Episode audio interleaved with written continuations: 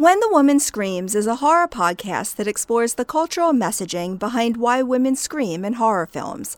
Content may not be suitable for all audiences.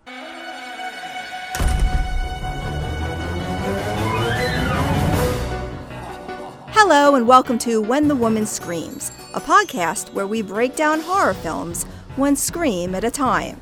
In today's episode, we're deep diving into how female horror screams and hagsploitation connect with 1960s second wave American feminism. I'm your host, Elizabeth Irwin, and on this podcast, we talk blood, guts, and spoilers, so listener discretion is advised.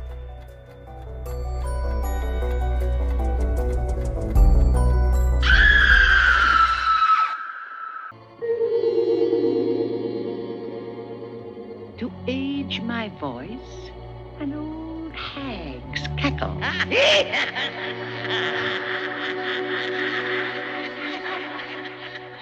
Ned, did you clip Ann Landers today? Ann Landers is a boring old biddy. Ned! I'll get you, my pretty, and your little dog, too. American popular culture has never been particularly kind to women over 40. Sometimes written as crotchety misanthropes, other times cast as eccentric comic relief, premenopausal women rarely fare well on screen. This is particularly true in horror, where the word hag conjures up some very specific images, usually involving a grotesque older woman attempting to suck the youth out of some unfortunate ingenue. Which brings us to today's topic hagsploitation. Although this subgenre is known by other names such as hag horror, psychobiddy horror, and Grande Dame Guignol, these films all follow the same template. An aging woman, often financially independent, who ebbs between hysterical and batshit crazy, is either the victim of or the perpetrator of gaslighting. It often stars an aging movie actress who has not previously been known for horror films and who has a certain acting style that lends itself to campiness.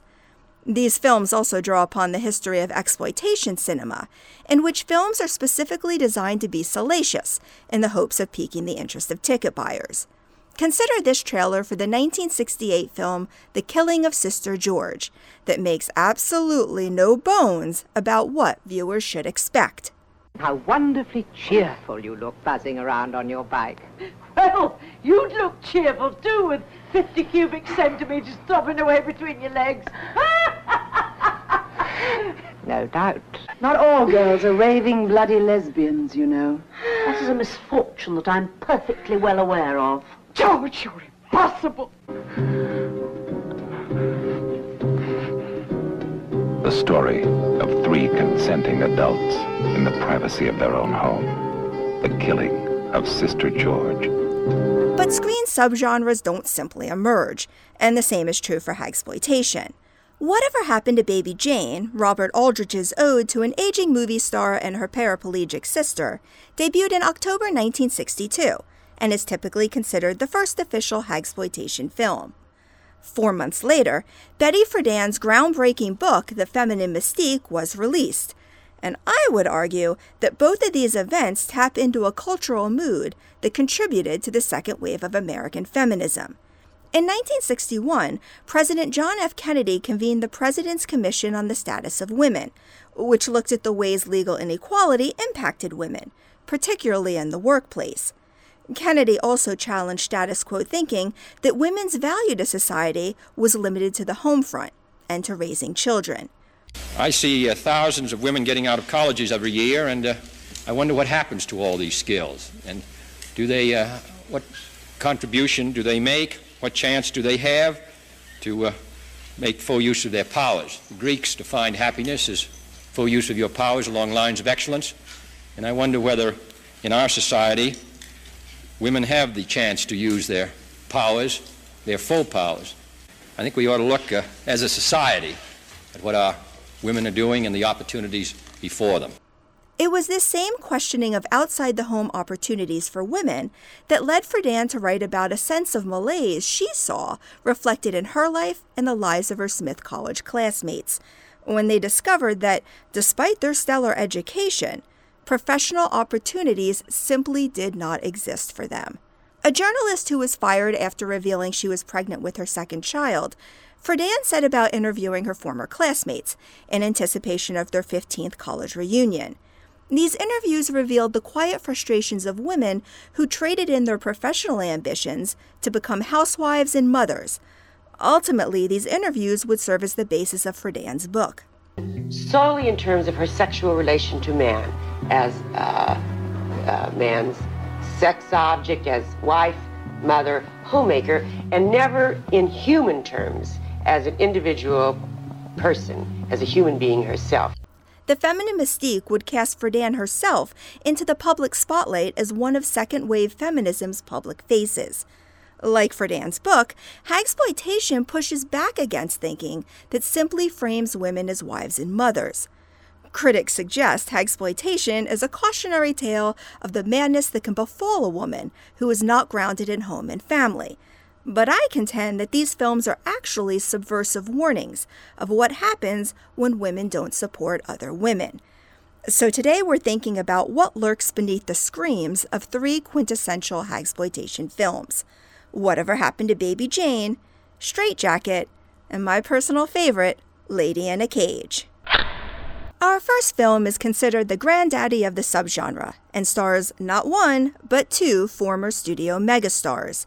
In one corner, Bette Davis, a two time Academy Award winner whose demands for creative authority on film sets earned her a reputation for being difficult, which is basically misogynistic shorthand for Davis daring to have an opinion and voicing said opinion in the presence of men.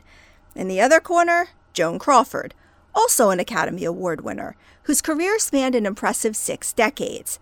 And although Crawford is now known more as the antagonist from her eldest daughter's memoir, Mommy Dearest, no wire hangers ever! It was Crawford's reputation as a demanding perfectionist that followed her onto the set of Whatever Happened to Baby Jane. So, with two legendary, albeit over the hill by Hollywood standards, actors on board, actors who, for the record, could not stand one another, the stage was set for the first official Hagsploitation film. Whatever Happened to Baby Jane is the story of a former child star, Jane, played by Davis, whose tentative grip on reality becomes increasingly obvious as she cares for her wheelchair bound sister, Blanche, played by Crawford. In this scene, Jane serves Blanche a dead rat on a silver serving tray. Jane then cackles in glee at Blanche's screams of horror. Oh, Blanche, you know we got rats in the cellar?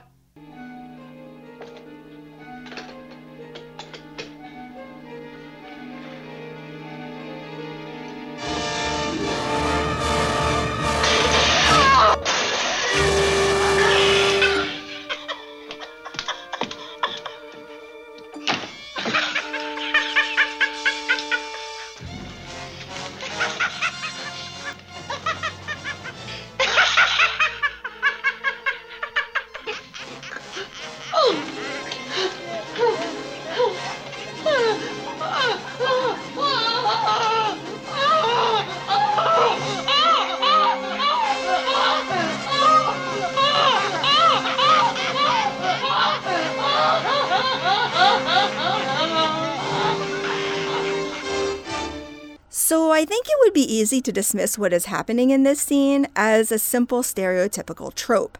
The idea that interaction between two women will ultimately devolve into a catfight is so prevalent in our culture, particularly in the 1960s, that it has become a joke that has spanned the decades. But it's a joke that is grounded in patriarchal framings of women as too emotional and inherently jealous. But if we look closer at this scene, there is a really intriguing and subversive commentary fueling this scream. Yes, Blanche screams because she is mortified to find that she is being served a dead rat by her sister. But her scream is also one of anguished frustration. Because Blanche is in a wheelchair and is dependent upon Jane for everything, her anger at not being able to be independent and have her own agency is building. The scream here works as a pressure valve of sorts and allows Blanche an opportunity to access her own rage. In the 1960s, people with disabilities were pretty much at the mercy of their caregivers. There was no Americans with Disabilities Act. disabled children still did not have the right to a public education, and the Center for Independent Living was just getting ready to open its doors. Also, in 1959, the poverty rate for the elderly in the United States was a staggering 46%. So, for the elderly, an already disenfranchised group, being disabled was an additional layer of invisibility. While Jane and Blanche are both former stars, their precarious economic well being is suggested repeatedly throughout the film. Blanche's scream is a guttural one, in which the reality of her situation, particularly her dependence upon her increasingly cruel caregiver, is a scathing critique of the suffering that is endured when there are no systematic safeguards to protect the needs of populations. Blanche's scream is especially interesting in this scene for how it works in concert with Jane's maniacal laughter. For much of the film, the audience is positioned to see Jane as the villain. But the film's shocking revelation that Blanche became disabled while trying to kill Jane reframes some of Blanche's motivations. Jane's mistaken belief that she is to blame for Blanche's suffering leads to Jane's mental deterioration, a deterioration that is only exacerbated by the demands of being a constant caregiver. While women today are still statistically the caregivers of family relatives, these numbers were even more pronounced in the 1960s, when women were still working primarily in the home. Jane's descent into madness can be read as a statement on the pressures we put on women to be primary caregivers, even when doing so is to their own detriment. Blanche's scream and its connection with Jane's laughter not only demonstrate cyclical abuse, but also demonstrates the complexity of emotions that cause women to scream in horror films. Latent rage is also at the heart of our second Scream collection from the movie Strait-Jacket. In this story, Lucy Harbin, also played by Joan Crawford, returns home from prison after being incarcerated for the brutal decapitation of her husband and his mistress, murders witnessed by her young daughter Carol. Lucy soon becomes the prime suspect in a rash of decapitation murders that coincide with her suburban return. A classic whodunit with not just murders, but awesome axe murders, this movie makes no bones about its Grand Guignol street cred.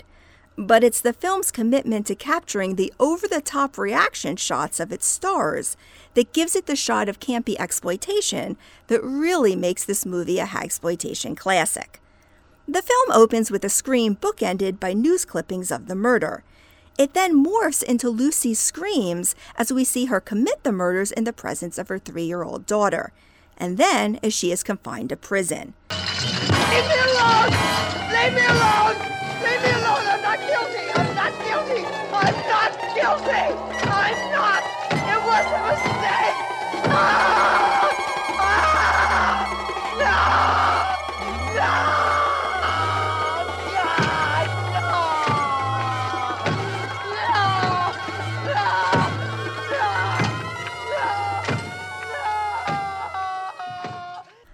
Having Lucy's screams introduce the film, the audience is being given some important clues about Lucy, namely that she is mentally unstable and full of rage.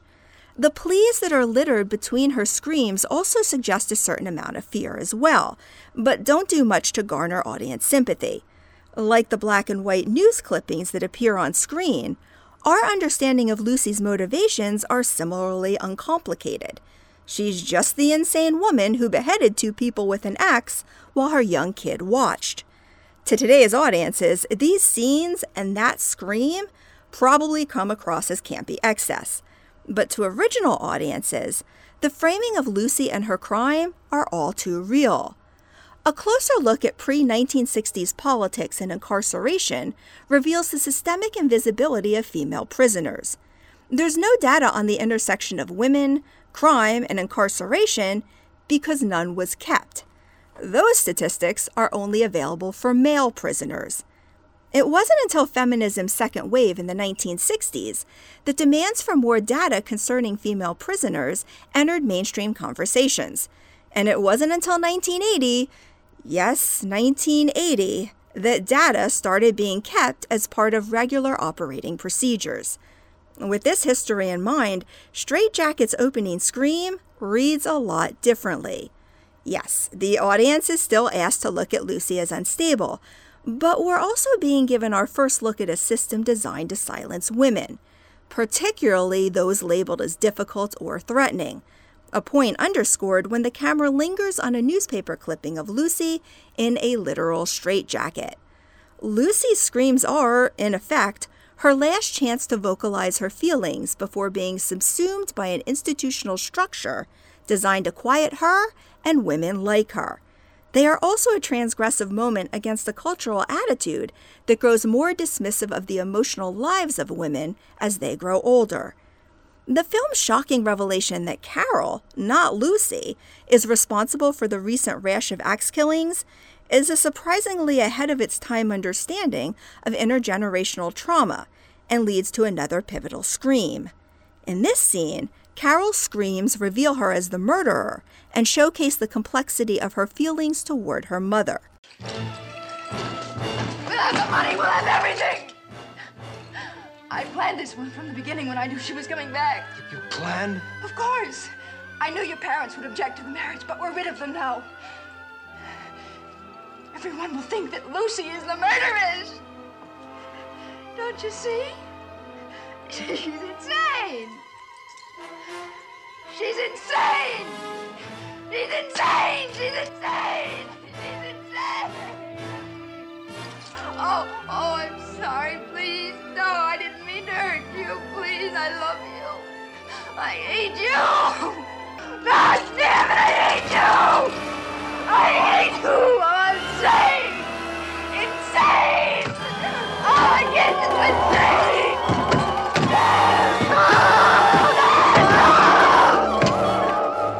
Echoing her mother from the beginning of the film, Carol's screams are a complicated hybrid of anger, madness, and grief that help to frame a popular convention within hagsploitation films gaslighting.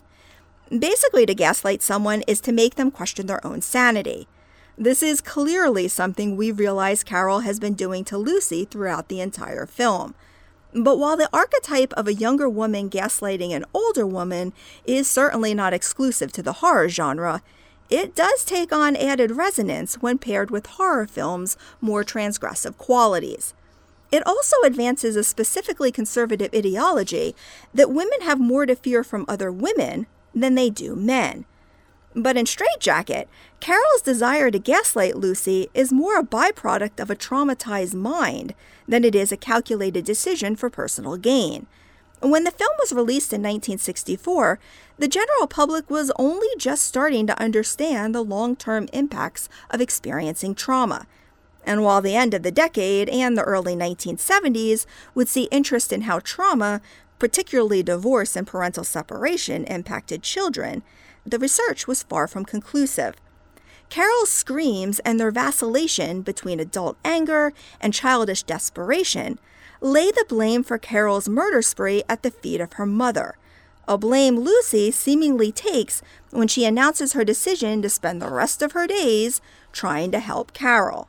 As a child, Carol lacked a voice in what was happening to her family, but her screams reclaim that agency, even as they cast her as deranged. Our final film offers up an assortment of screams that tie together issues of privilege, wealth, and crime with the cultural invisibility of women over 40. Lady in a Cage is one of those classic films that straddles the line between horror and thriller, and is the hagsploitation film probably least well known on our list. Like our previous films, it is the casting here that bumps this film squarely into legendary hagsploitation territory. A two time Academy Award winner who once sued Warner Brothers, Olivia de Havilland made a name for herself by being her own fiercest advocate, and her performance in this film, especially her reaction shots, are nothing short of legendary.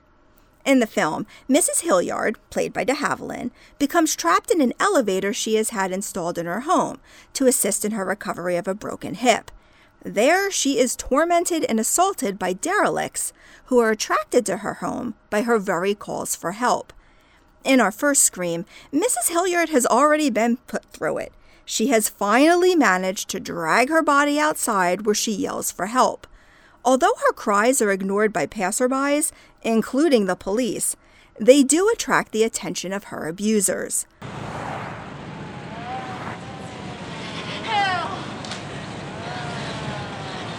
Please! Please! Please! Please! Please! Please! Please! Please! Please! Please!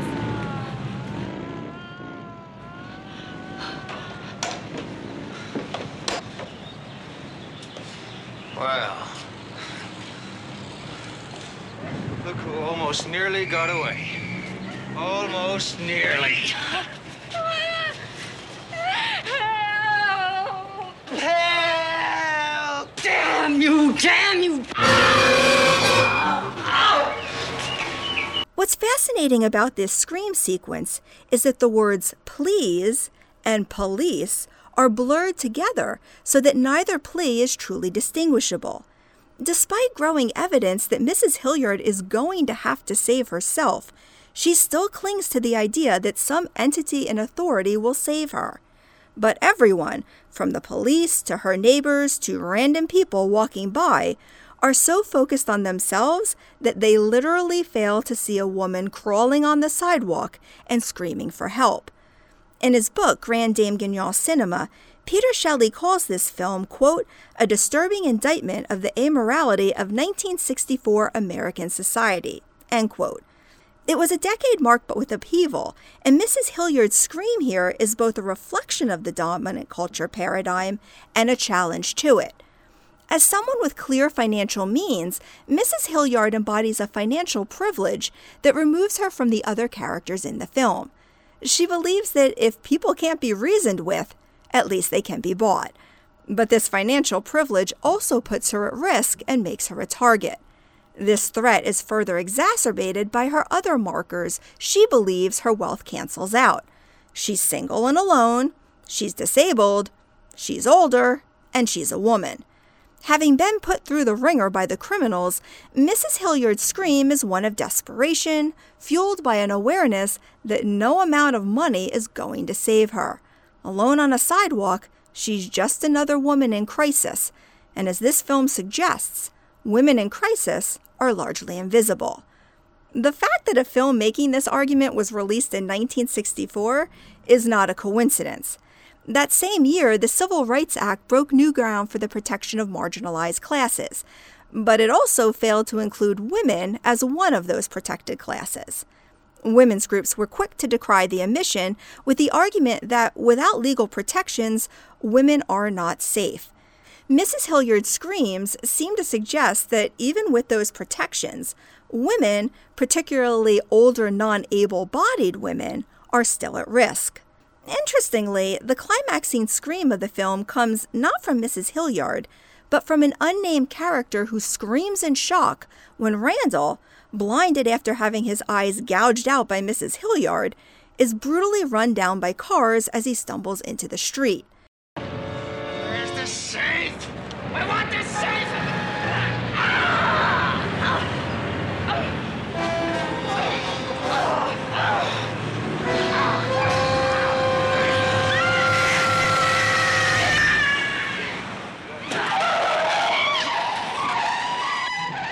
A traditional scream of shock and repulsion at seeing a man's head crushed like a melon by a car tire, this moment effectively shocks the entire community and forces them to look at the spectacle that has been right in front of them all along. That it takes the scream of a young, able bodied white woman in the company of a man to shock people out of their complacency is telling and provides an effective contrast to our final scream, in which Mrs. Hilliard is rescued but still screams in an effort to be heard.